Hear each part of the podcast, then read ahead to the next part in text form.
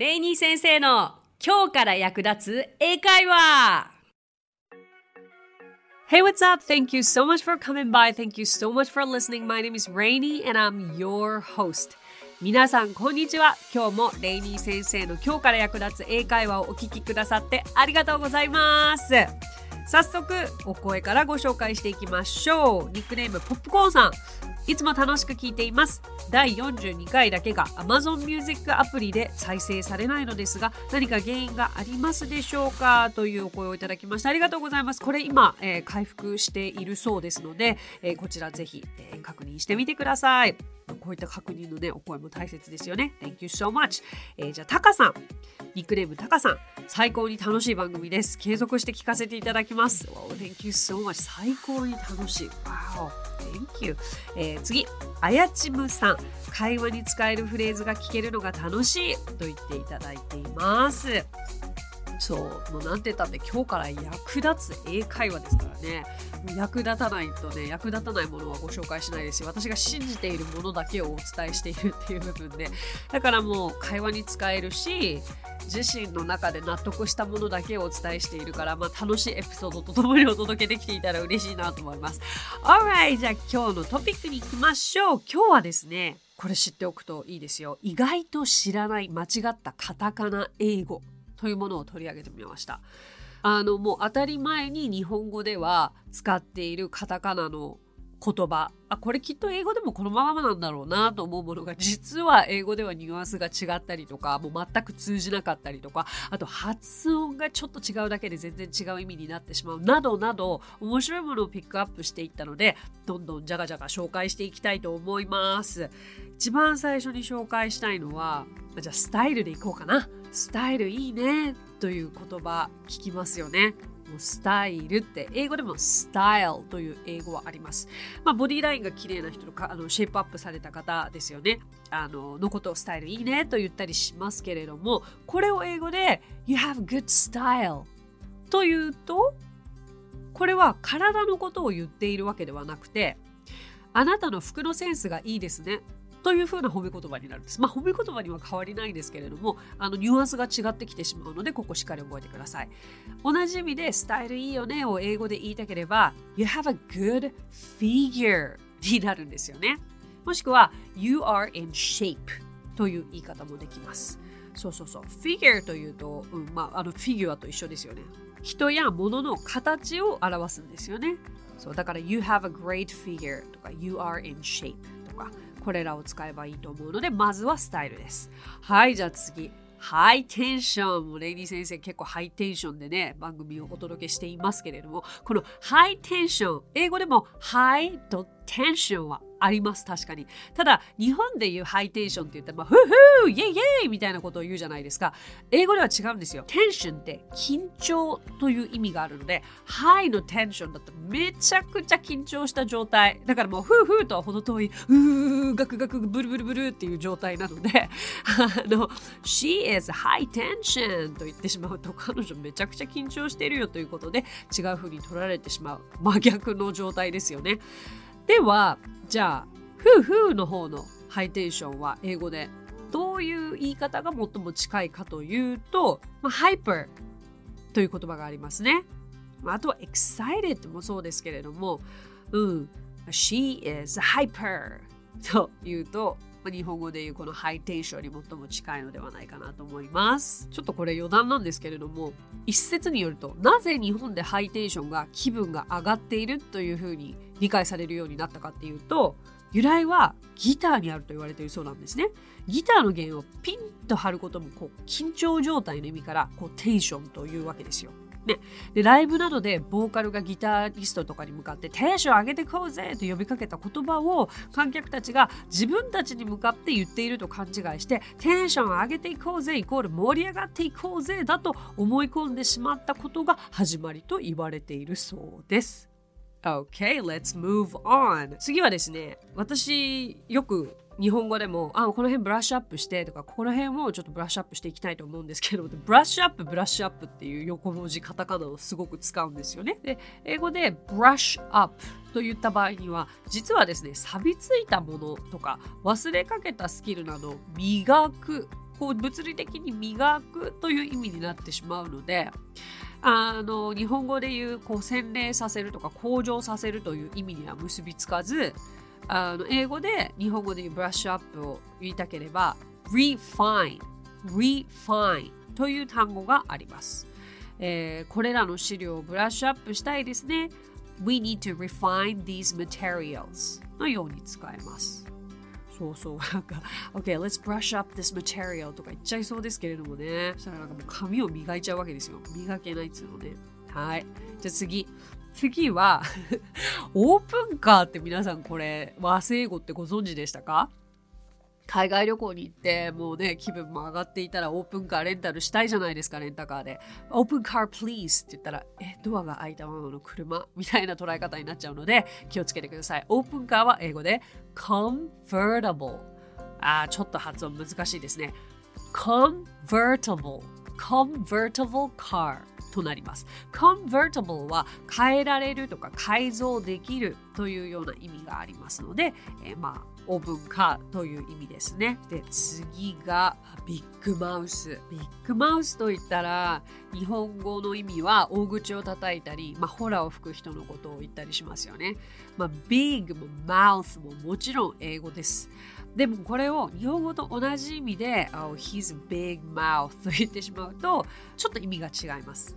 で、he's big mouth ってそもそも使い方としては間違っていて、えー、正しい英語での使い方は He has a big mouth 要は have a big mouth という使い方をするんですけれどもこの have a big mouth は実はおしゃべりとか口が軽い人のことを言うので、まあ、大口叩いたりホラを吹くとはちょっと意味が違うので、ニュアンスが変わってきてしまうので気をつけてください。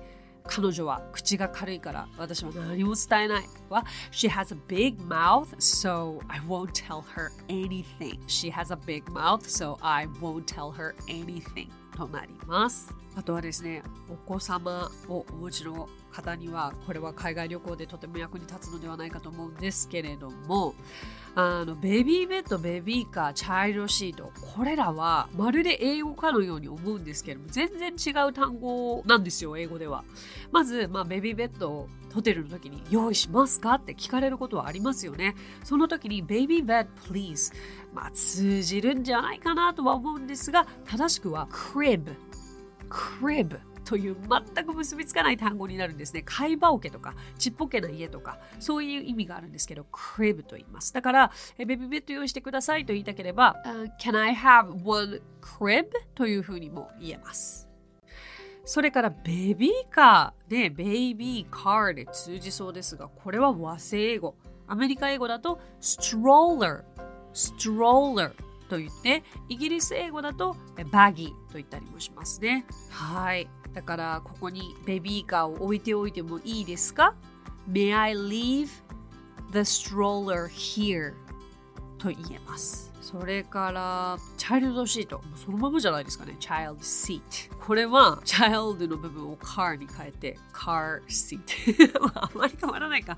チャイルドセーフティーシートというので。まあでも、そうですね。チャイルドシートというよりかは、まあ、car seat という方が、あの、ネイティブの方には通じやすいので、あの、これもレンタカーにつけたいときに、car seat って、例えばホームページに出てても、何のことかわからないかもしれないじゃないですか。これはチャイルドシートのことですよ、ということで。覚えておいてください。い。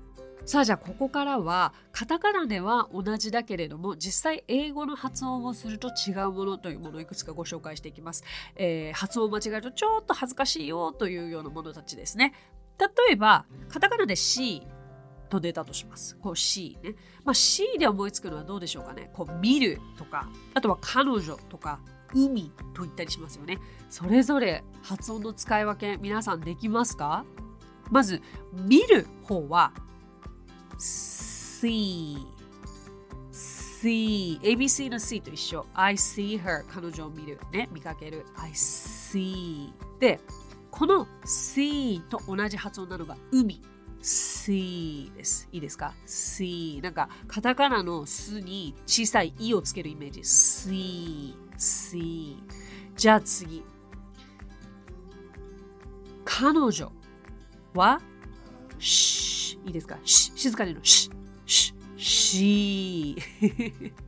she sea と she sea と she はい海は？sea 見るは？sea 彼女は？she ですよ。ややこしいですからね。ぜひぜひ使い分けてみてください。では彼女が海を見かけたと言いたければ、これちょっと即興で作った日本語ならめちゃくちゃなんですけど、She sees the sea になります。おー She sees the sea. She sees the sea. はい。She sees the sea. はい。She sees the sea. そう。2個目と3個目の sea は同じ発音です。さあさあさあ。プレゼント。プレゼントというと、まあ、主には皆さんギフトの方を思い浮かべますかね贈り物の方で。じゃあこの贈り物の方のプレゼントって実際どう発音するかご存知ですか？プレゼントだと思いますか？それともプレゼントだと思いますか？もしかするとプレゼントかと思われたそこのあなた。L にしてしまうとプレゼントは楽しいとか喜ばしいという意味で名詞ではないんですよね。だからギフトの方の贈り物のプレゼントと言いたければ R の present present になります、えー、彼女にプレゼントをあげて彼女はとても喜んだ。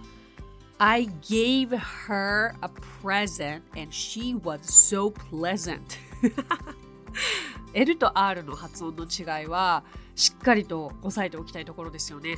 L と R の発音が違うだけで、うんやっぱりちょっと間違えたら恥ずかしいような状況は起こりうるし、意味が違って捉えられちゃうので気をつけましょう。ということで、L と R の発音は、まあ、深いですよね。だけど、あのコツさえつかめばという部分もありますので、L と R の発音にお悩みの方、レイニー先生のこのポッドキャスト番組の第7回目のエピソードをお聞きください。ここで L と R の発音の違いをもうとにかく徹底的に説明していますので、あの、お聞きいただいたらコツがつかめると思いますよ。で、やっぱり L と R が多いんですよ。で、気をつけなきゃいけないのがフリーですよね。フリーというと、まあ、自由なわけですけれども、あの、自由という方のフリーは R か L どちらかわかりますか ?free or flee? Flee と間違えて言ってしまうと皆さん飲みと言ってますからね。違う違う。自由と言いたければ free are です。意外と掘り下げてみるとこんなに違ったんだっていうのが分かるだけでも大きいですよね。それからまあもうやっぱり L と R になるんですけれどもプレイプレイをプレイする、まあ、遊ぶという意味ですよね。でそちらのプレイはプレイかプレイかどちらか分かりますか？まあでもこれはよく見かけるから L ってお分かりの方も多いと思います。確かに play です。play が遊ぶです。じゃあ pray という単語も英語には存在します。これは祈るという意味なんですよね。だけど、L と R がやっぱりこんがらがっちゃう時があるんですよ。とっさに喋ろうとした時に。子供と遊びたくて、Let's pray! と言ってしまうと、一緒に祈ろうと言っていて、何よだみたいになるので、ここは気をつけたいところです。いいですか？遊ぶは play。祈るは pray。言ってみましょうか。はい、play。はい。pray。はい。very, very good. あとは、フライの発音ですね。フライ。まあ、フライというと、どうだろうな。飛ぶ？とか、揚げ物？ですよね。そう。で飛ぶと揚げ物揚げるの方は両方とも L と R で発音が違うんですよ。これをまたややこしいから間違えるととんでもないことになっちゃって飛ぶは fly の L で揚げるは fry R なんですけれどもこの飛ぶの方の fly にはもう一つハエという意味もあるんですね。だからまあ、フライドポテトのことを英語で French fries と言ったりするんですけれども、間違えて French flies と言っちゃうと、フランスのハエという意味になるので なんだかちょっと、あの贅沢なハエですけれども、あのフランスのハエじゃないですよ。French fries ですからね、ここも、うん、飛ぶとハエが同じだって覚えると分かりやすいのかな ?fly, fly, fly はい。揚げる方 fry fry fry? はいで覚えましょう。じゃあ次最後ですね。次はブラシ。こうね、ブラシというと髪を解くブラシもそうだし、えー、髪を解くブラシもこう動詞でこう磨くっていう方もブラシ、ブラシという R の発音なんですよね。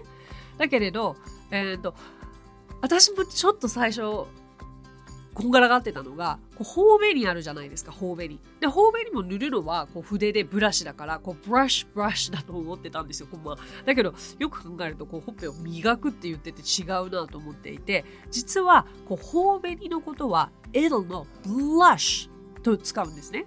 blush。で他にもこの blush には赤面するという意味がありますのでこの brush と blush 両方とも違う意味があるということも頭に入れてください。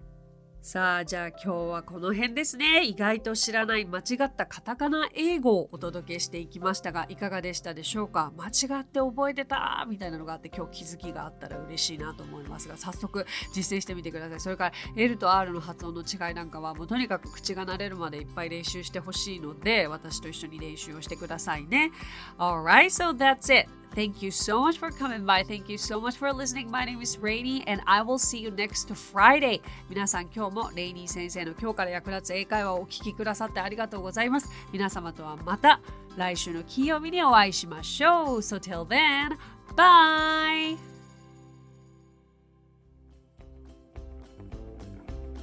配信を聞き逃さないためにも各ポッドキャストで登録やフォローをお願いします。